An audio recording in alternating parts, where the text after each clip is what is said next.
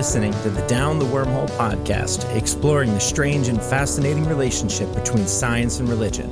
This week, our hosts are Zach Jackson, UCC pastor in Reading, Pennsylvania. And before I had kids, I wished that they would inherit my thick brown hair, which I had gotten from my father and his father before them. And at least one of my children has it. Beautiful.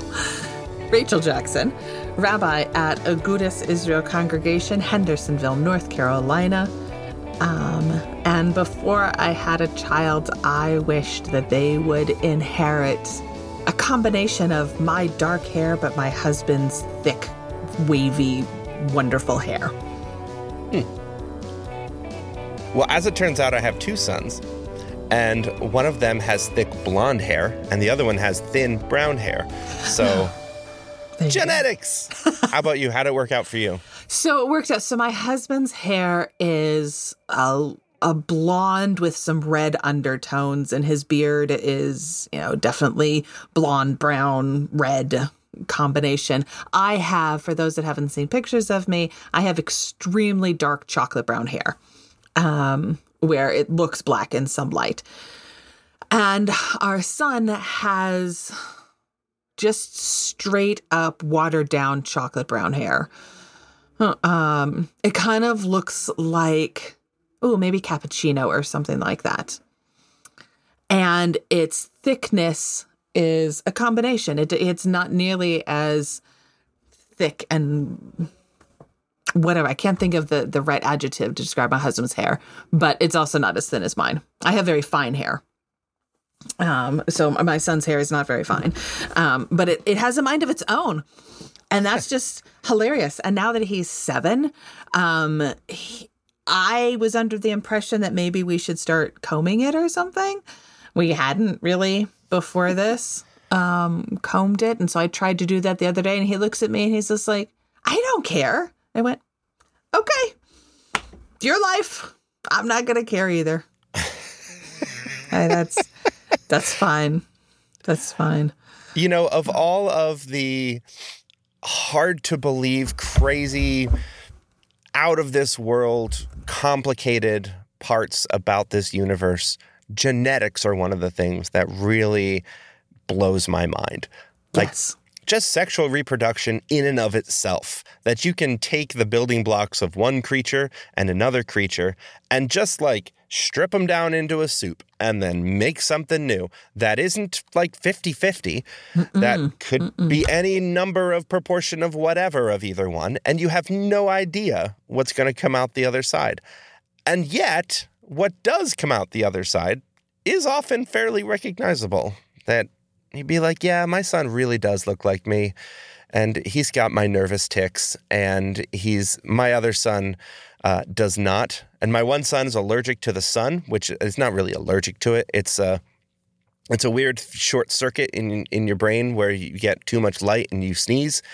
Um, my mom had it, I have it, and one of my sons has it. But not the other. Is it? No, not the other. Hmm. Yeah, genetics is so bizarre. It maybe that's why we like Legos. Right? Like imagine that that our four base pairs that make up our DNA at that combine one again from a um, scientific standpoint, we need one male and one female in our genetics to make this happen. Um, combine these genes, and next thing you know, you get a completely different structure. But what's amazing is that it's so similar, unlike Legos, right, where you sort of take one person, you strip them down to their base pairs, you take the other person, strip them down to their base pairs, and you combine it, and it looks like their child's. Like it looks like their results. It could have the the the possibilities that it could be something completely different is amazing. Right? So um when you have there's this concept of recessive gene and dominant gene. So if you have let's say for example um that you have two people who have brown eyes and their child is overwhelmingly going to then have brown eyes. But perhaps, let's say, the mom her mom has blue eyes. Right, so this this would-be child, this hypothetical child's grandparent has blue eyes. So there's the potential of this child to then have blue eyes, but it's such a low potential because it is a recessive gene, not a dominant gene. And that question of what is recessive and what is dominant and what is just, you know, not up for us to decide and it's just sort of like a grab bag and hmm. where are these things? And do we know where they are? What are the traits? How do we find them? And mapping that onto this genetic code or the genome is absolutely fascinating. And humans have their own particular genome. Fruit flies, like anything that has DNA, has a genome. This is one of the things that we talked about several weeks ago when we were talking with Professor Dan Janis and looking at the genome of these viruses. Right. So they were using RNA and we use DNA, but it's the same sort of concept that we can figure out where these things are and what happens if we mess with them. And and that's where the conversation that I wanted to go today is. What happens when we mess with them? Hmm. So in our series, we've been talking sort of going through the life cycle of people um, so last time we were able to talk about puberty and different ideas there. And so this week I really wanted to focus on sort of the next stage of life, which is pregnancy and all the things that come up for people around that time of life. And a caveat. Something that I feel that I I need to say um not yeah, just that I that I feel like I need to say. If a person or people choose not to have children, that is their choice. And that is a perfectly good way to live. And if people choose to have one, if people choose to have 10, that is their choice. And so that's something that I also want to be very clear today that just because we're talking about this does not mean that it is the way to live in our world. And I feel the societal pressure that, well, you're not really, oh, you're only having one. What's wrong with you? Or you're choosing to be child free, not childless. And so hmm. there is nothing less about not choosing to have a child. So even if you yourself, our listeners, have not had a child or are choosing not to have a child, I think this conversation can still be important because it's going to bring in questions of ethics and medical ethics. Um, so I just I just wanted to put that out there, and also I'll be using the terms male and female to identify rather than gendered terms of woman and man, um, because we recognize and we support and are allies to our LGBTQ family and our friends, um, and so we recognize that the human species needs to have male and female in order to reproduce. How a person expresses themselves and who they are gendered is not necessarily part of that conversation then. So I just wanted to add those caveats and those that understanding in our conversation today. So all of that, all of that to say, it's totally amazing that we can take DNA from two different people, split it up the middle, and then combine it and create another creature, like another human being, not a creature, a human being. not just a random, just some random creature. a one percent chance it's a squirrel. That'd be amazing, right? Or like that question. Um, so I I I um, carried my child, and so when I was pregnant with him, people would say, So what are you having? And like, that's such a weird question. It's like, um, a dinosaur. I'm having a stegosaurus. Like, I, so Zach, I don't know if Nicole had that question or if you ever had that question on her behalf. All the time. People are so preoccupied with unborn fetuses' genitals. It's unsettling. Yes. Like, We're when else do we ever talk it's about it? Like, really? When else are we, or, or worse, so are you going to have another? Like, when else do we casually talk about people's sex lives? Like, that is right? literally none of your business. It would be like asking the question So, are you and your partner having unprotected sex tonight? Yeah, anytime a couple says like we're trying for another one, uh, that's all I think is like, wow, you just told me that you and your your partner are just going to have a lot of sex. Thanks for that. I didn't need to know that. Right. This this is like somehow in our semi-Puritan society, we're allowed to be that invasive and that open about this topic. Right. Um, it's or it's so like bizarre. asking someone like, "So, um, have you thought about getting a nose job?" It's Right. like, you know what? This is my body, and maybe we don't talk about this right now. This seems kind of a Right. It seems kind of not appropriate because we're just not in that kind of relationship, and that's that's a boundary crosser. Um, but we but we do we ask that question of like, so what are you having? Which is a question of genitalia, and we now in the last, I'm just gonna not go through the whole medical thing, so I'm just gonna use very broad broad decades. Right? Within the last hundred years, we've now been able to be clarified what the genitalia will be of an of a fetus of a yet to be born fetus using ultrasound techniques right? So plus or minus 60 years we've been able to do this which is pretty cool. But it doesn't really actually change anything just fyi doesn't doesn't change anything but now we know and then within the last few decades we've been able to do more than ultrasounds Ultrasounds give us a glimpse into what is going on, and we hopefully focus on the genitalia. And I say hopefully because that means everything else is fine. That means the heartbeat is going well. That means the shape of the head is forming. That means you can see the organs that are happening and forming and that the brain is going, right? That it's all connecting and it's working. And if you're getting to the point where you're really excited about if it's a boy or a girl, then that means everything else is okay.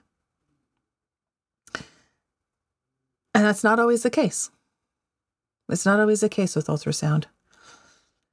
So, what do we do? What do we do?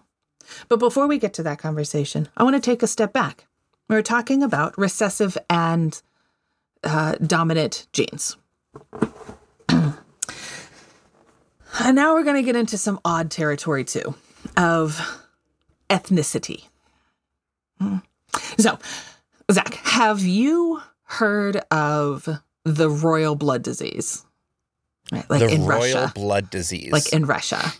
Oh, in Russia, are we talking about like Like the czars. the um, the czars that are so inbred that they have all of these medical problems?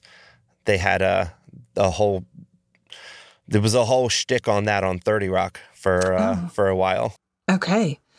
So there's there's two there's two royal families in the European continent that are pretty famous for medical issues. One is sort of the Russian side, which is hemophilia, um, which is sort of a royal blood disease. Royal because a lot of the royals had it, and the other is the Habsburgs, um, where they were so inbred that it caused massive issues, and by the end of the line, the person was sterile right? There was just so many genetic issues that the person was sterile and couldn't then have any more of their own children. Um, and there, there went the end of the line, right? So the Habsburgs and and that. So that's an inbreeding. But there's other ways of of um gosh what is the word i'm looking for of being in relationship in a small group without having these dramatic inbreeding issues hmm one of those that's fairly common that i'm mostly intimately familiar with is the ashkenazi jewish list and the reason that that exists is ashkenazi jews are central or eastern european jews and for a very, very long time, it was illegal, punishable by death to marry a Jewish person. And it was illegal, punishable by death to convert to Judaism. So, what do you do with that population? Hmm. Right? They just breed with each other. Luckily, the population was large enough that it didn't cause these massive inbreeding issues that we see in in some cultures or in the, in the Habsburgs. But that has caused some genetic issues and genetic traits. And we know that now. And one of the things, so there is this idea of genetic screening between two people and to see what is their genetic recessive disorders. Recessive meaning they themselves, are it's carrier status, right? It's hmm. you carry this gene, doesn't affect you, but you hold it. And you could pass it along to your child. And the question is if you're holding it and your partner is holding it, your child, 25% gonna get it. Like, mm. like that's so if you're holding something and your partner is holding something, but neither one of you have it, your child will have a 25% chance of getting it. And then a 75% chance of being a holder if they don't get it. a 50% chance or, of being a holder and a okay. 25% chance of not even carrying, of not even being a carrier. Got it. Right. Beautiful. right? That's sort of how these things work. Of all genes being equal, that's how it would work. Well, the Ashkenazi Jewish population has around a hundred pretty nasty diseases. Some hmm. less nasty than others, right? Most are icky, but not traumatic or disastrous. Um, so what we do is if we have an ethnically and this is where I'm where I'm saying it's getting a little sticky because we recognize that people are people and every, you know diversity is amazing and we want people to just love and live and yay but the reality is that if you have and that also I just want to say that when a person converts to Judaism you're Jewish. But genetically doesn't have the same gene pool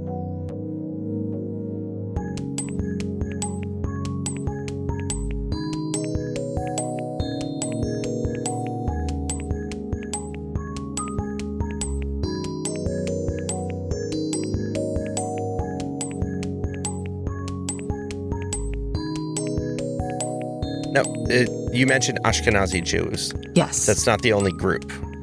And Thank you. Before I met you, I didn't know this. So I imagine a lot of our listeners also don't know these distinctive mm. genetic groups. Thank you. I just I I'm so absorbed in that world that I forget that. Thank you. Um, so Ashkenazi Jews showed up in Central Eastern Europe, plus or minus a thousand years ago right? So we'll just use that time frame. Where else were Jews in the world about a thousand years ago?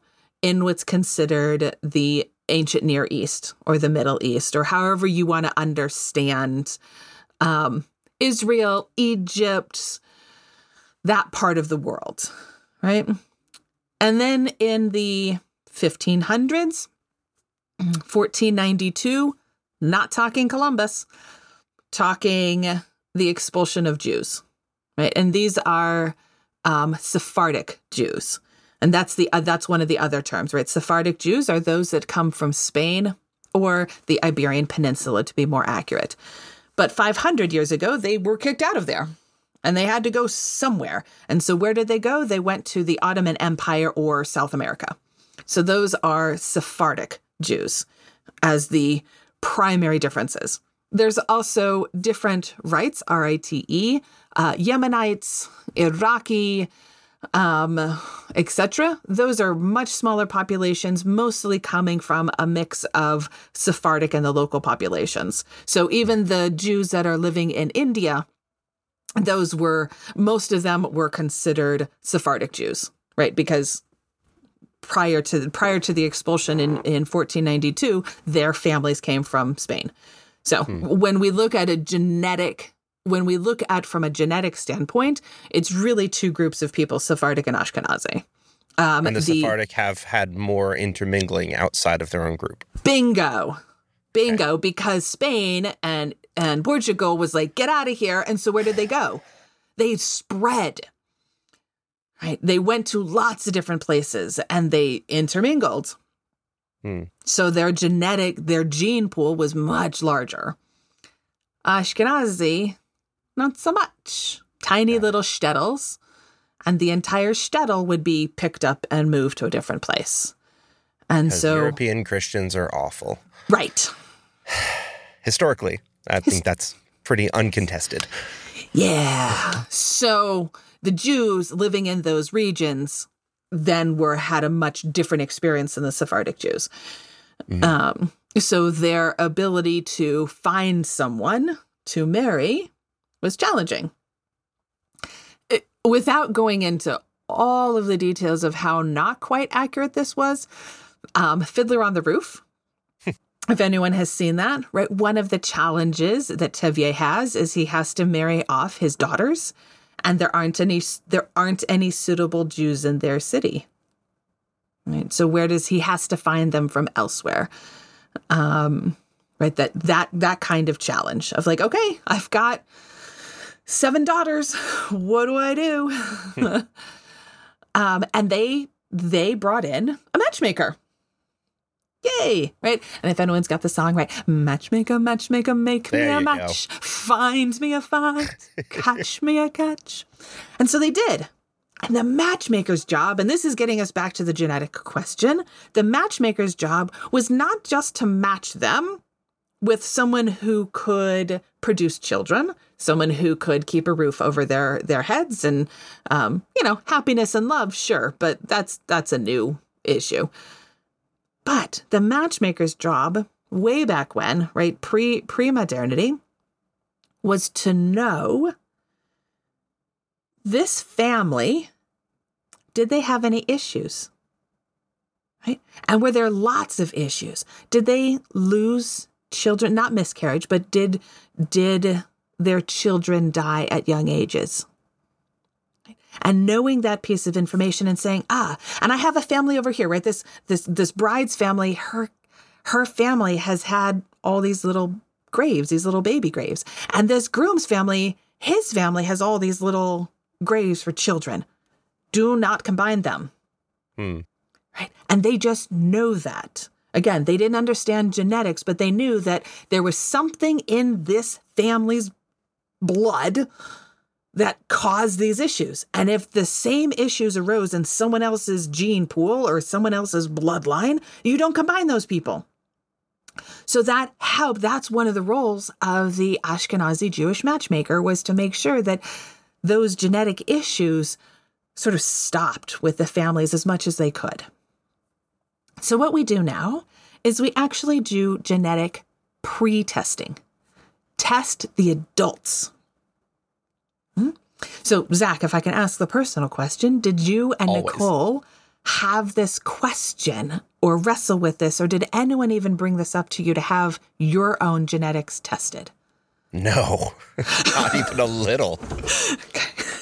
That would have been so strange and invasive, and no one would have ever thought to do that. Okay. And after you had conceived, did that even come up? There were no, I no, they they no. like maybe a little bit when we're thinking about like well heart disease runs in both of our families so we just need to make sure we're eating right but like that's that's kind of the extent of it Right, right. For our segment of the population, we actually talk about pre genetic testing, where we say, okay, if you two want, if you're both genetically Ashkenazi Jewish, let's get you pre tested and see if you're a carrier, see if this is a recessive gene. One of the most famous ones that people might have heard about is Tay Sachs. And Tay Sachs is a um, a neurodegenerative disease, basically where there's a piece of fat, right? That, that the brain just turns to fat rather than being a muscle. And because it's a muscle, or should be a muscle, it controls things. Um, and starting around six months old, um, it just stops. So if you've ever been around a child, an infant who's about six months old, they're not, they're just starting to develop any ability to have language, right? Just ahs and oohs and whatever, just somehow forming things. Um, they're just beginning to to really sit up and hold themselves, right? But they're not really mobile, right? They're not crawling, they're not walking, but they're they're able. You can just plop them down on the floor and be like, okay, here's your key ring. Have go to town, right? Those plastic keys. Um, and starting around that age with Tay Sachs, that's when it starts to become degenerative to the point of losing all muscle control, uh, going blind, going deaf, having zero physical ability, and eventually suffocating um, with lungs. And most children die by the age of five, if not sooner. And it is a horrific death. Uh, The the dying, the degeneration is traumatic, and the death itself is awful. And that's Tay Sachs. And that's one of several diseases that are like that. Um, so we suggest, um, and that I think I have to double check what the numbers are. There's been much more intermarriage recently, which is good for the gene pool. Not going to say how it is for the religion, but it's good for the gene pool. um, where the numbers are going down, but I at one point I looked and it was something like one in twenty. One in Wow. twenty were carriers of Ashkenazi. Yeah, huge. Um, and if if anyone has been to an ultra orthodox enclave, um, there's a lot more infant graves than the general population um, for all these different genetic issues. So Are people getting so people are getting tested before they get married? Correct. So they can see if they're right. Are you a carrier? And if you're not a carrier, okay then. Hmm. I like if if you were to get tested before Mm-hmm. you got married and you found that you're both carriers, Right. like would that change your decision to get married at all? What do you think? you- I- what would you do? I think, well, if I back when I was getting ready to get married, I think um, I could have found out that Nicole was, you know, secretly a Martian or she had a disease where her hair would catch on fire every 10 years or something. and I would still probably have married her and be like, we'll figure it out down the line. I don't care that you've been cursed by a witch or something. That's future Zach's problem. Right, right. Because past Zach was puppy dog love, and so I wouldn't have cared. Um, later down the line, though, you know, as time went on and we thought about kids and thought like, that's just going to be, that's going to be so dangerous potentially. I don't know if I want to do that. And then I maybe will have felt regret. I don't know. I this is this is all brand new thought experiments to me. so let's keep going with that thought experiment. Right. So let's say you do get married because love triumphs and love is amazing and kids don't make marriage. Right. Mhm. Marriage is its own entity. And so you can say, yes, we choose to start a family. Turns out we don't want to do that to us. Right. Very few people, I think, would say, oh, I'm a carrier and my partner's a carrier. Let's try it. those are good odds. No, those are not good odds. Those are Yeah. bad odds because the result is so bad. So the answer is no. Let's not do this, quote unquote, the natural way. But let's say you're just so tied to seeing those tics in your kids, to, to knowing that your kid is like you genetically, that you're just tied to that idea. So, what are some options? Hmm? Right, Zach, do you know like what are your options? No, I would have no idea. I mean, if both partners are carriers, Yeah, I mean, we don't have the technology to like isolate and splice out those. sure do. genes. What? No, Sure we do. Don't. No, we do not. Here's what we do have Stop it. we have the ability to create zygotes where you take a sperm and you take an egg in IVF, right? So you make the woman like, okay, so just a little bit of medical technology. And sorry, I'm dominating the conversation. Take a little bit of technology.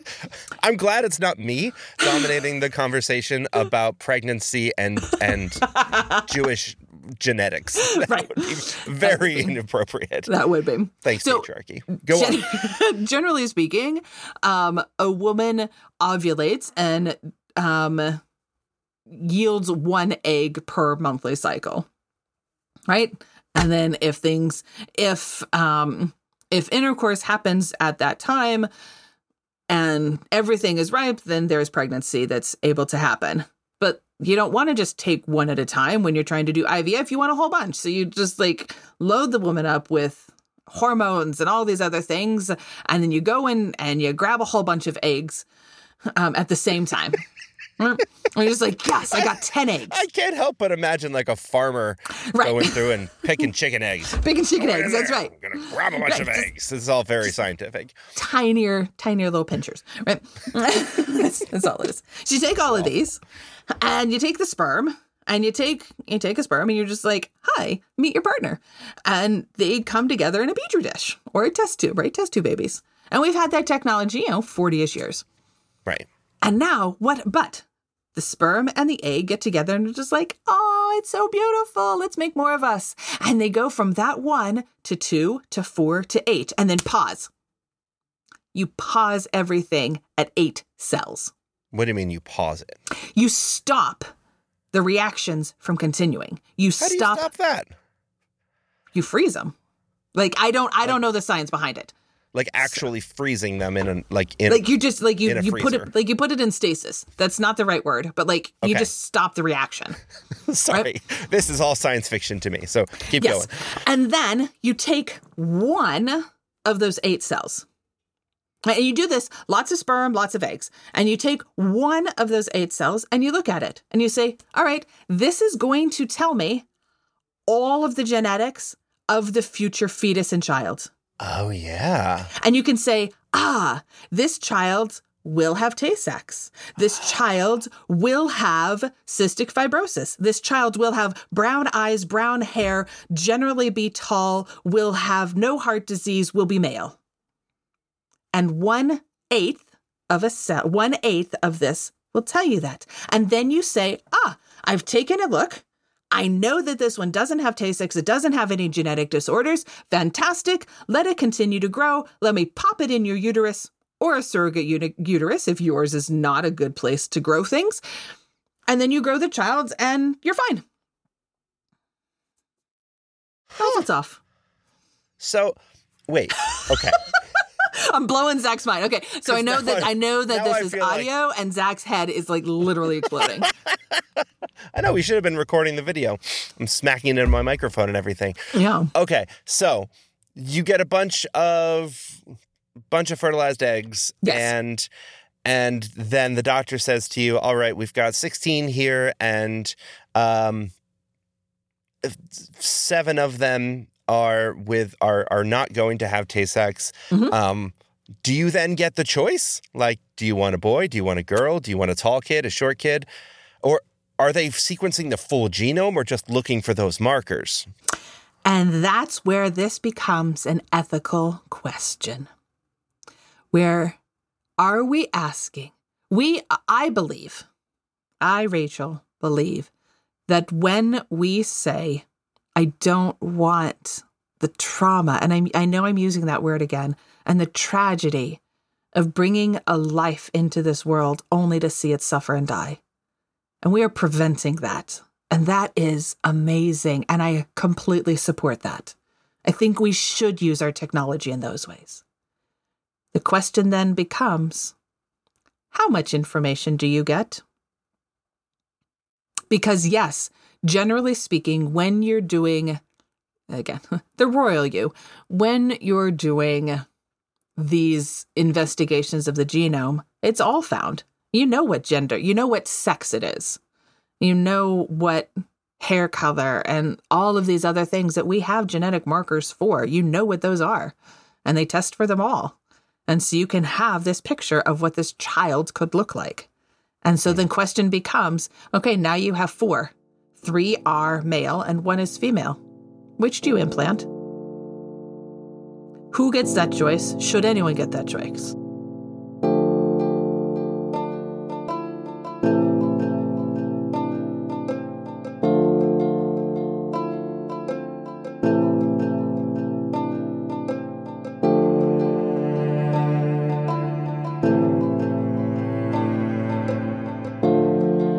What do you think, Zach?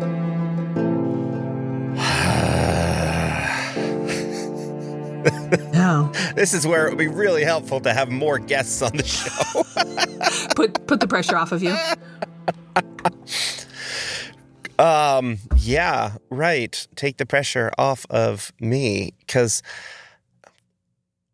it somehow feels different when we're talking about minimizing suffering and death and weeding out something like Tay-Sachs um, or uh, something else that would inevitably end in suffering and death. Mhm. Um, and then there is like the next level down where it's like this could potentially cause suffering and death. So, like markers for heart disease or diabetes or something like that that may cause suffering down the line, but it's it's kind of your baseline average. It sucks to be human suffering. and then there's like the Thanks, things Joe. that won't really affect that, but maybe the family wants that are more cosmetic, you Mm-hmm. know, about height and and weight and Hair color hair color, eye color, Mm-hmm. Gender. things like that. or sex. And then there's like this whole other category of things that are like um would cause social suffering, right? Like you might say, Mhm. Wow, it is much better to be born a man in this day and age.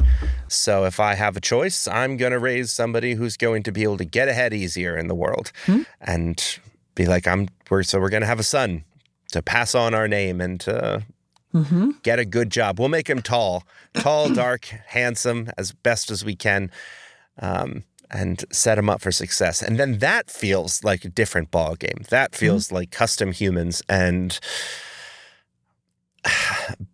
But not custom humans in the way of like designing a genome and then spitting out something, but custom humans in a sort of process of, of elimination, wasteful kind of a way that then feels like if we're fertilizing a bunch of eggs and only keeping the healthy ones because we're trying to minimize suffering and death, for some reason that feels morally better than creating a bunch just so that we can find the one that's the best. That feels a little more shady.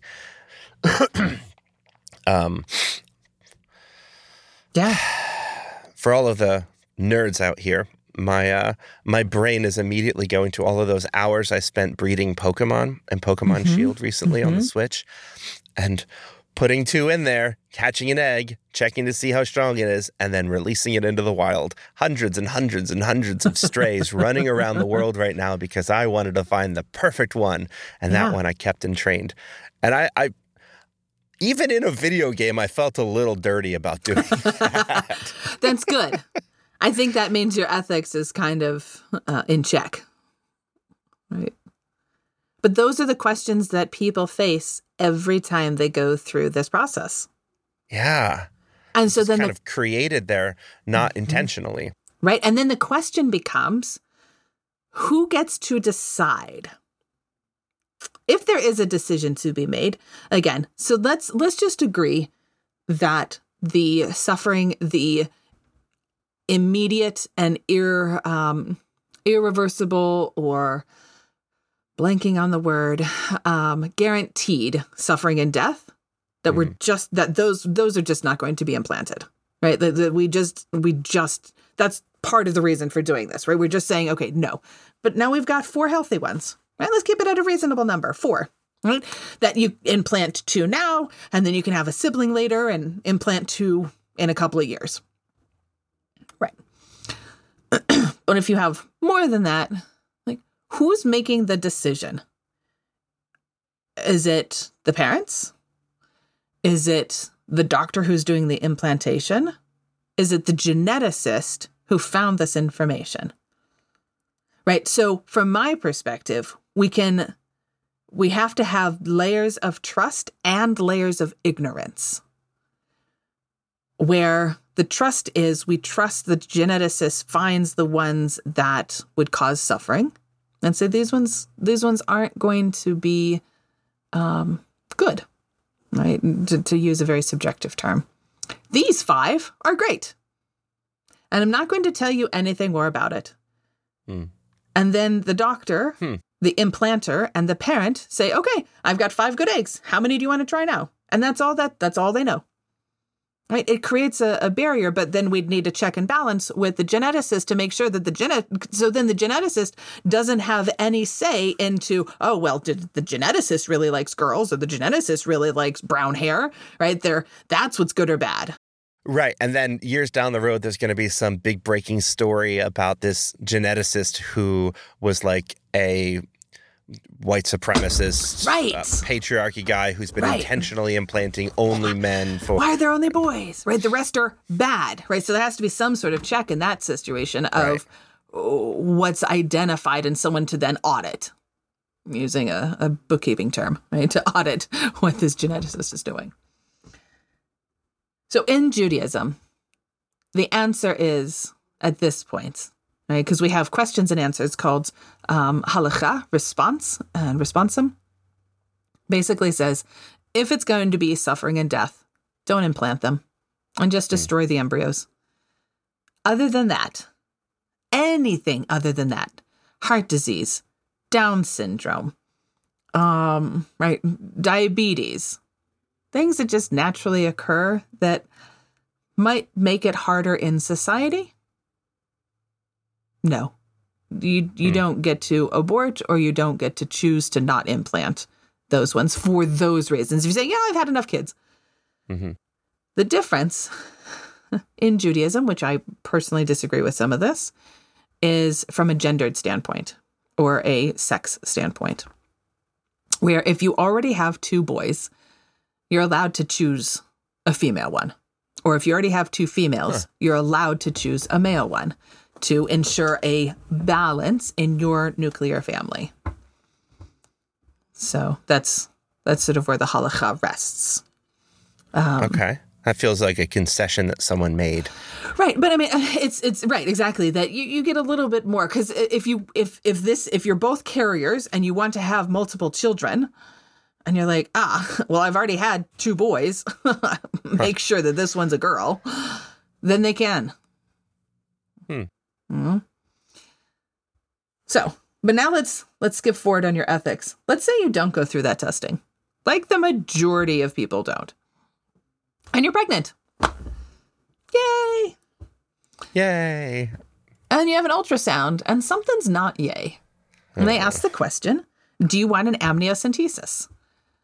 Or do you want some other genetic testing of the fetus? And amniocentesis is basically where they go into the belly and into the amniotic fluid, take some of the fluid out and test that fluid, which means that they're puncturing the amniotic sac, which is basically the baby's life.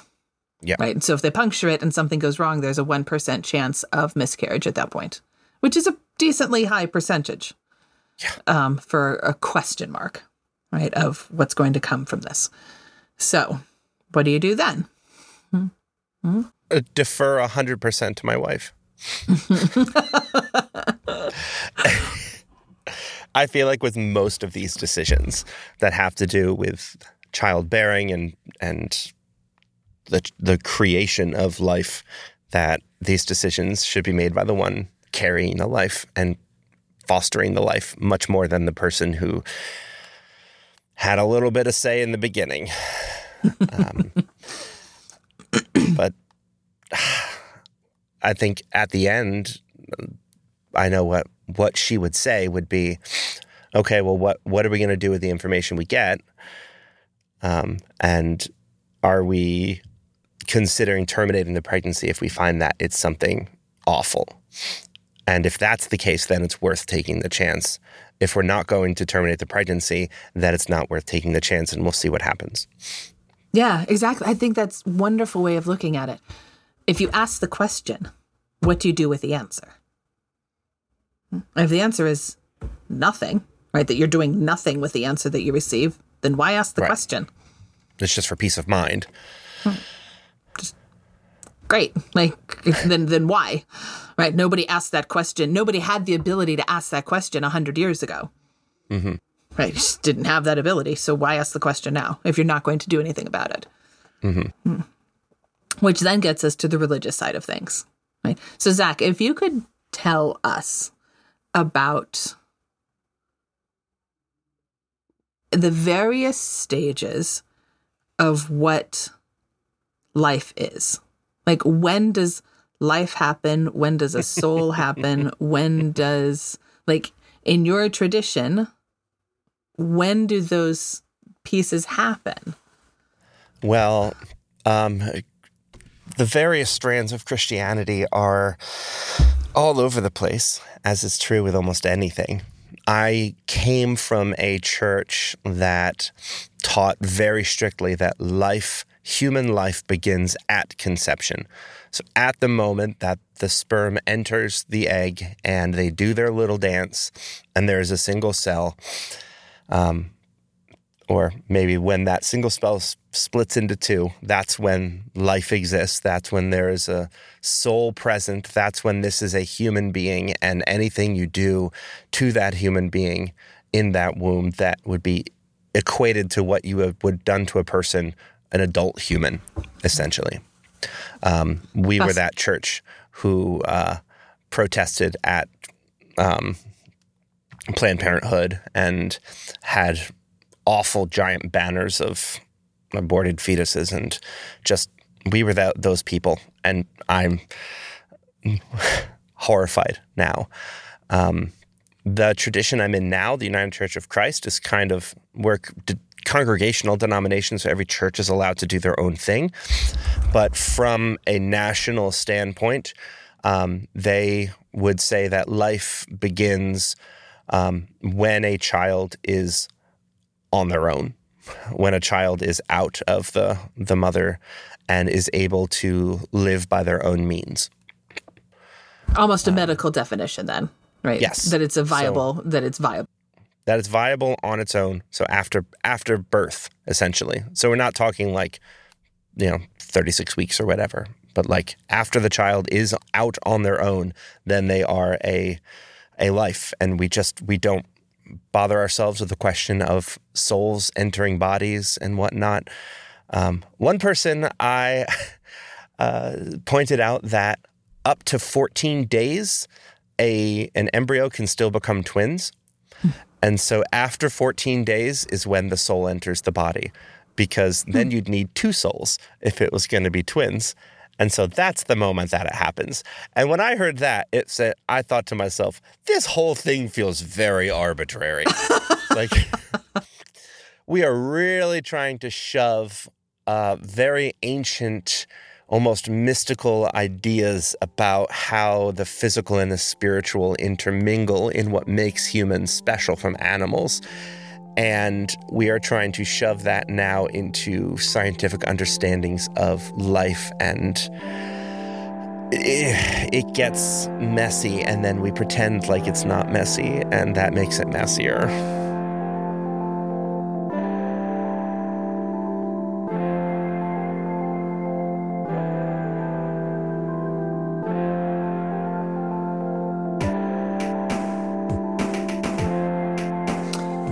Is there is there a differentiation of something which is alive and something which is a human life?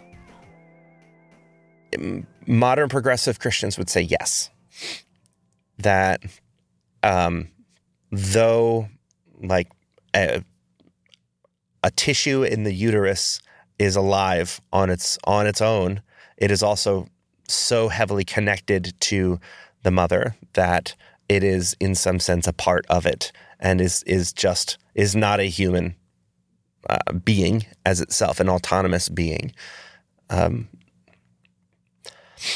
just definitionally. I mean my own perspective is that i try not to have a perspective because it's not my body and i would rather listen to the people who have those bodies and have those experiences to tell me what is happening within them Although I will push you on that and say that, um, especially as a as a man, um, being an ally is also important, and so to understand where your allyship feels in accordance with your morality is important.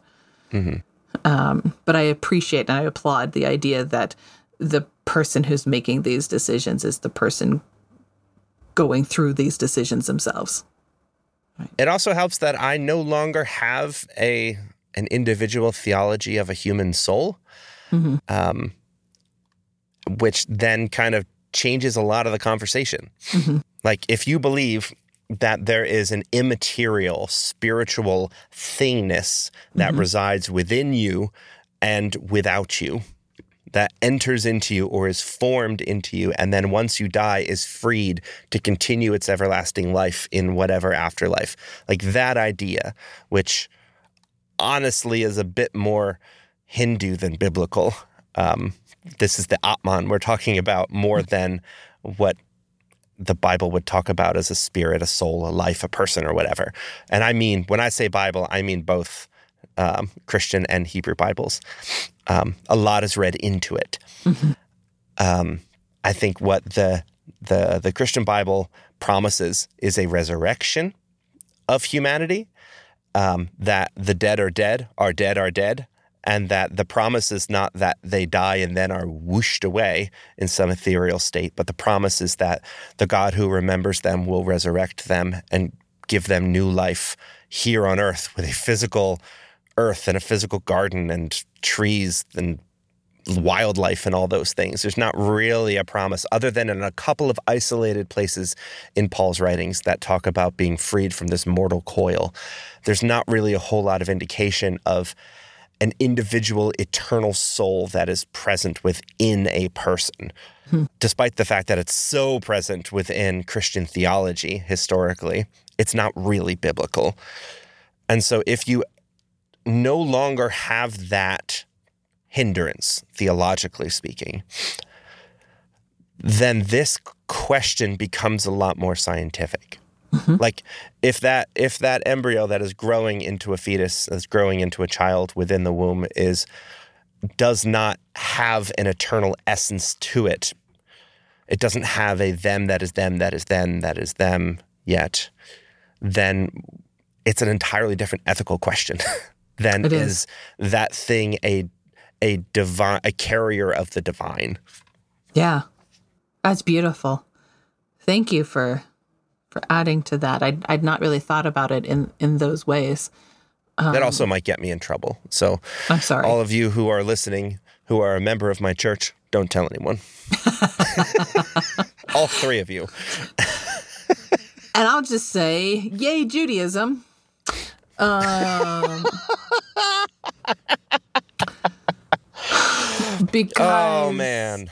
because uh, we basically have this idea that um, there are so okay. We don't just stick to the bible. The bible just influences other conversations such as the talmud which is really just 2700 pages of people arguing with each other. Um, and what does this mean? And what does this mean? And going on from there. And in these pages, one of those examples basically says there's this there's I got I just gotta I just gotta actually share the share the line. Right. So we've all heard um an a Hammurabi's code, right? An eye for an eye, a tooth for a tooth, an arm for a arm, or a limb for a limb, a life for a life. Right? And there's so many ways of answering. What does that mean? You know, it's like, ah, it's revenge. And then the answer is actually, it's proportionality. Mm-hmm. And another is actually, it's just talking five different kinds of damages and it's using the body as an example of that. Yeah, that's that's like tour gymnastics right there. Um, so we, but we still have that right? So if you keep that in mind and that that's written down in the bible right? Written down in the old testament. And then there's this line in exodus 21 exodus 21 22 for anyone that would like to check me. It says if men strive together right? So you got a bar brawl going on right? So just, just let's just set the scene. I'm just gonna quote the whole thing. You got a bar brawl Right, the bar brawl happens, and this woman comes out and says, oh, "Come on, husband, time to go home. Like you got to get work in the morning." She's just like walking up there, and she's pregnant, and and like a fight ensues, and the non-husband accidentally kicks her and hurts her, and she miscarries. right, and that's it. Like nothing else. She's not even bruised in the ribs. She doesn't have a scrape on her knee. She just miscarries. Caveat, parenthetical aside, it's not just a miscarriage, it can be very traumatic. I am so sorry if that's ever happened to you. I honor that challenge. That's not the point of this conversation, but I want to recognize that miscarriages are not just miscarriages. Yeah. Close parentheses. So, She's fine otherwise physically. So then they say, Oh, hey, you damaged my fetus. You owe me money. The person who did the damages, what is he supposed to do? And it says, Yet no harm follow. he shall surely be fined according as the woman's husband shall lay upon him, and he shall pay as the judge determines. Because the only harm came to the loss of the fetus, not to her, but it's in the same same category as a limb for a limb, a life for a life. But it was a miscarriage.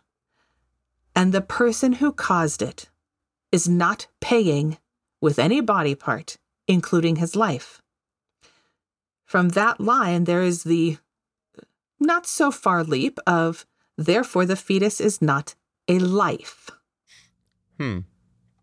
It had potential hey, that could have been a boy and then he could have worked in the farm and you owe me for that damages.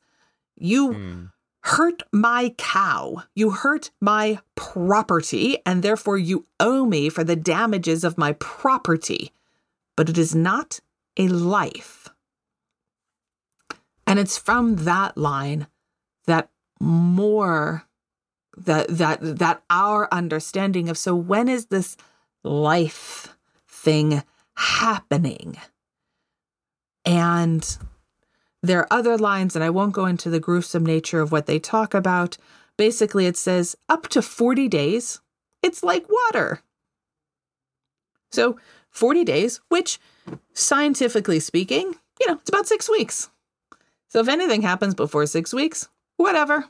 Like it's just like water. Like there's literally nothing else. Right? We're not even going to do anything if if a miscarriage or an abortion, a spontaneous or an intentional miscarriage happens.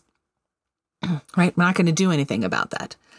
And then comes that other period of it's still really attached to the female that it is living within as a parasite. Um, Love being pregnant. It's totally a parasite. Eating your bones. Oh my god. Again, loved it. Was not was not did not feel like Give myself. Me back my calcium child. and my blood supply and my brain cells, please. Um, Never getting them back. Go on. Thanks for that. Um, that it is not considered a nefesh it is not considered a soul, a life, until the moment that the entire head is outside of the body. Oh. At that point, when the entire head is outside of the body, then the life of the person delivering it and the life of this child, this infant, are now equal. Up until that point, it is considered as a limb of the mother. Ah. So if you imagine a limb and you're just like, this limb has become gangrenous, I must get rid of it. Okay, then get rid of the limb. If your life is in danger because this limb is going to cause you death, then you get rid of it. Hmm. It is cons- and so using that language that it is as a limb, I think really changes who owns it, who makes the decision, and what can happen to it. I know this is all new for you. Do you care to react? um, it sounds like it's being treated like a person who would um, trample on seedlings. And the question then is do you are you then guilty of destroying my tomatoes or just the things that would one day bear tomatoes?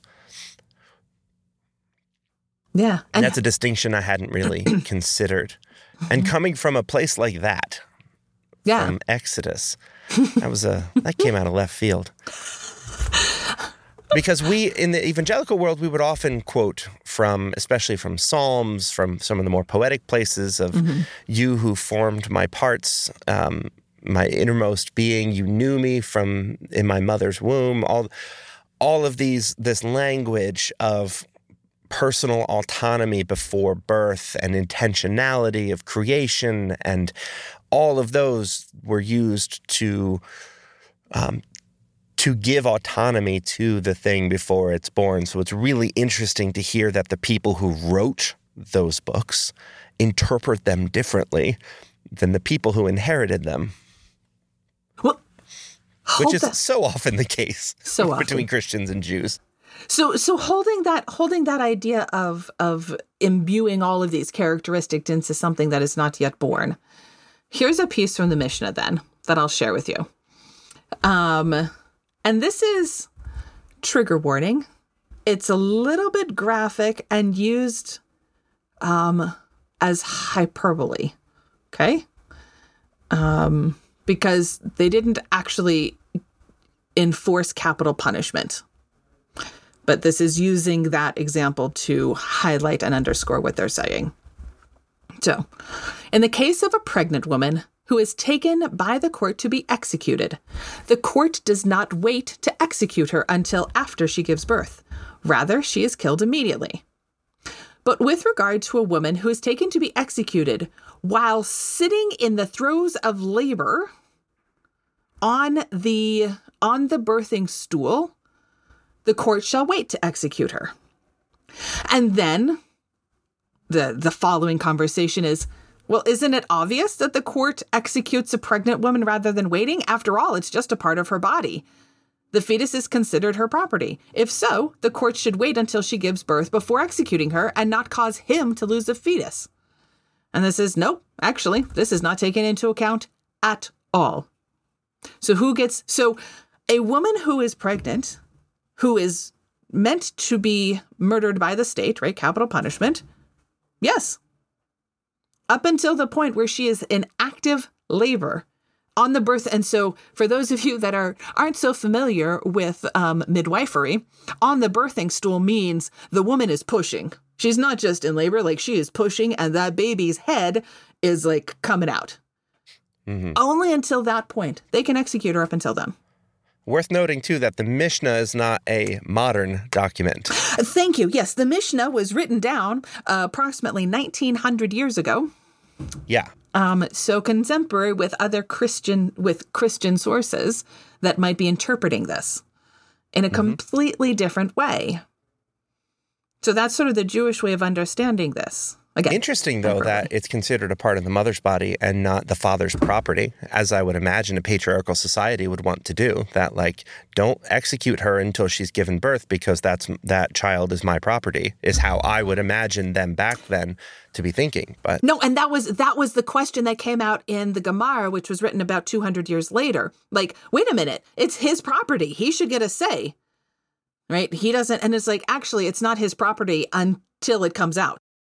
Wow. So 2,000 years ago, there were people saying that a woman's body is, is her body, her choice. Yeah. And Yeah. It's her body. And who gets to choose? She does. Mm. Yeah. Mm. Well, the early Roman Christians got real weird about sex and real controlling about their patriarchy. And that really went a long way into informing what Christianity in Europe would develop as for the next couple thousand years. And we are still recovering a lot from from that. And so it's actually kind of refreshing to hear that contemporaries of early Christians and probably some early Christians as well. We're, we're reading these verses and thinking about life in these ways. Yeah. So when we're thinking about life in these ways, I think it's really important for us to recognize that it's not so clear cut. That um that these are difficult choices, that there's no easy answers. There are no frankly actual answers that everyone can follow. It's right, it's not math. It's not 2 plus 2 equals 4. It's that every situation is unique and of itself, and the people who are actually impacted should be the one to be making these decisions, not somebody else. And um, I'll just sort of use this platform to also say that lawyers and politicians have no place in the gynecological office at all, ever, ever, ever, ever, ever. They don't they don't ever have a place. I think the only people that even dare to have a place in there is the person whose body it is, their medical practitioner, and their partner. Those are the people that get a say and no one else. In that order. In that order. in that order until we come up with some other way of reproducing in that order. Hmm. Yeah. Um so go support Planned Parenthood. Go yell at your politicians who are not choosing this, who are not recognizing that. And there's a few things that I'll just say that I'm going to put in the show notes. Um, because for those of you that have not had the experience of having yourself or a loved one or a person in your circle of concern go through an abortion to have to make that choice, um, it's really easy to assign blame and it's really easy to say what you would have done, but you've never been in those shoes. And anyone considering that choice is not taking it lightly. It's and so I just want to dispel that it's it's never used as a birth control option. It's never used as a um, a, a ploy of oops, I just forgot. Well, let me just go down the street and have an abortion. Right? There's no there's no casualness to anyone that's had to make this decision. All the more so the later in a pregnancy this decision has to be made. The more you've heard, felt it kick, or heard its heartbeat, or watched your own body change to accommodate this, that is not a choice that anyone wants to make. So I will be including in the show notes some stories of people who've had to make those choices um, and how they've how they've dealt with it. Oh, I know that kind of took a serious turn. This isn't quite where we're going. Um, but I think when excellent place to land. and when we're talking about ethics, I think that that's part of our conversation is who gets to make these decisions. Mm-hmm. Um, when we're when we're speaking ethics and when we look at medical ethics, part of the part of the list is do no harm, personal autonomy, um, and uh, resources, right? Fair justice and fairness in those ways. So, yeah. Thank you for leading us in this discussion. That I'm, I'm, I'm so glad it was you. and that the fact that there were so few of us here today meant that you had the space to explore that a little bit further. No, thank you for doing that. And listeners, please, please, please tell us your your your questions. Give us your questions. Give us your um, your experiences that you're feeling comfortable enough to share. Give us your opinions. Right? Tell us, engage us with this conversation because it's it's even more meaningful the more we hear from you.